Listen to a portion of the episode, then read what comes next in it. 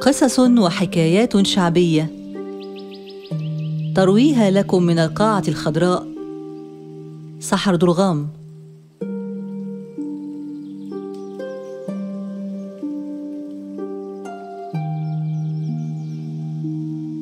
حكاية الطائر الناري والثعلب العجيب. في قديم الأزمان كان يعيش ملك يحكم البلاد. وكان للملك بستان كبير رائع الجمال يفيض بأنواع كثيرة ونادرة من الأشجار. لكن اندرهم جميعا. كانت شجرة تفاح تقف في منتصف البستان. فقد كانت الشجرة تطرح في كل يوم تفاحة واحدة ذهبية. ففي الفجر تتفتح الثمرة الصغيرة وتنمو في أثناء النهار حتى تنضج في المساء. وفي الفجر التالي تتفتح ثمرة أخرى. حتى جاء وقت من الأوقات أصبحت الثمار فيه تختفي من على الشجرة في أثناء الليل. ولم يستطع أحد أن يمسك بسارق الثمار. لذلك صار الملك دائما يسير عابسا حزينا. وذات مرة طلب الملك ابنه الأكبر وقال له أريدك أن تخرج الليلة لحراسة البستان. ولو استطعت أن تعرف سارق التفاح فلن أدخر شيئا من ثروتي لأكافئك. أما لو نجحت في الإمساك باللص فسوف أهبك نصف المملكة. وضع الأمير سيفه في غمده ثم حمل قوسه على كتفه وملأ جرابه ببعض السهام الحادة. وعند حلول الظلام خرج إلى الحديقة للحراسة. جلس الأمير تحت شجرة التفاح منتظرا لكنه لم يبق متيقظا لفترة طويلة فسرعان ما داهمه النعاس. ولم يستطع أن يقاومه فتدلت ذراعاه على العشب وأغلق عينيه وراح في نوم عميق حتى نهار اليوم التالي. وعندما استيقظ من نومه كانت التفاحة قد اختفت من على الشجرة. سأله الملك قائلا هل رأيت اللص؟ أجاب الأمير لم يات أحد على الإطلاق. أما التفاحة فقد اختفت من تلقاء نفسها. أشاح الملك برأسه غير مصدق. ثم طلب الابن الأوسط وقال له ولدي العزيز لو استطعت معرفة اللص فسوف أكافئك بسخاء. تسلح الأمير الأوسط كما فعل أخوه وخرج للحراسة في البستان. لكنه بعد فترة وجيزة غالبه النعاس. وراح هو الآخر في النوم.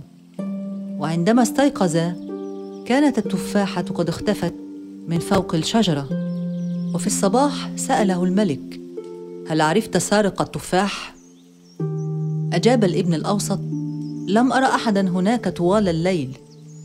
ورغم ذلك فإن التفاحة قد اختفت من تلقاء نفسها. حينئذ قال الابن الأصغر اسمح لي يا أبي أن أخرج اليوم للحراسة وذلك كي أعرف كيف تختفي التفاحة الذهبية من تلقاء نفسها. لكن الملك رد قائلا لا أعتقد يا عزيزي أنك سوف تكتشف شيئا فأنت ما زلت صغير السن. وإذا كان أخواك الأكثر خبرة منك لم يكشف السارق. فكيف تستطيع أنت أن تفعل ما عجز عنه؟ ولكن إن أردت الذهاب فلك هذا.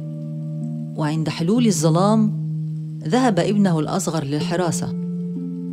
وحمل معه أيضا السيف والقوس وبعض السهام. كما أخذ معه فروة قنفذ مليئة بالأشواك. ثم جلس تحت الشجرة ووضع على ركبتيه فروة القنفذ وذلك حتى تنغزه أشواكها إن غالبه النعاس وسقطت يداه عليها. وعند منتصف الليل حط طائر ذهبي فوق الشجره وهم بقدم التفاحة. وفي هذه اللحظة انطلق سهم الأمير من جعبته وأصاب الطائر في جناحه فطار الطائر مبتعدا عن المكان. لكن ريشة ذهبية سقطت منه على الأرض. وظلت التفاحه سليمة على الشجرة. وفي الصباح سأل الملك ابنه قائلا هيا اخبرني هل استطعت القبض على السارق رد الأمير كلا لكنه كان قريب المنال وذلك بعد أن حصلت على جزء من ملابسه. ثم أخرج الأمير الصغير الريشة الذهبية وحكى لوالده ما جرى. فرح الملك كثيرا بالريشة الذهبية. فقد كانت فائقة الجمال والروعة وكانت تشع من جوانبها بنور ساطع حتى أنه وضعها في الصالة الملكية ليلا لتنيرها بمفردها بلا حاجة لايه مصابيح أخرى. وقال بعض الأتباع من ذوي الخبرة والدراية إن هذه الريشة تعود إلى الطائر الناري. وإنها أثمن من كل كنوز المملكة. ومنذ ذلك الحين لم يحط الطائر الناري في البستان مجددا ولم يختفي التفاح الذهبي من على الشجرة مرة أخرى. على الرغم من ذلك لم يعد هناك ما يسعد الملك أو يفرحه. فقد كان دائم التفكير في الطائر الناري. وصار مهموما لأن هذا الطائر ليس بحوذته فتملك الحزن منه حتى شعر بالمرض يسري في قلبه. في أحد الأيام طلب أبناءه الثلاثة وقال لهم ابنائي الأعزاء أنتم ترون أن المرض يشتد علي يوما بعد يوم. لكنني على ثقة من شفائي لو أنني سمعت الطائر الناري يغرد في بستاني. فمن يستطع منكم أن يحضر لي الطائر الناري حيا كي يغرد لي فسوف أمنحه نصف المملكة وأجعله خليفتي من بعدي على العرش. تأهب الأبناء في الحال للذهاب في رحلة البحث عن الطائر الناري. ثم قاموا بوداع والدهم الملك وانطلقوا في طريقهم حتى وصلوا إلى غابة كبيرة. وصاروا فيها فوجدوا أنفسهم أمام مفترق لثلاثة طرق. وهنا تساءل الأخ الأكبر أي من هذه الطرق نسلكها؟ قال الأخ الأوسط نحن ثلاثة وأمامنا ثلاثة طرق. فليأخذ كل منا طريقا منها. وعندما نتفرق سوف يصبح من السهل علينا العثور على الطائر الناري. عندئذ قال الأخ الأكبر لكن من فينا سوف يبدأ بالاختيار؟ صاح الأخ الأصغر اختار أنتما في الأول وأنا سوف أسلك الطريق الأخير.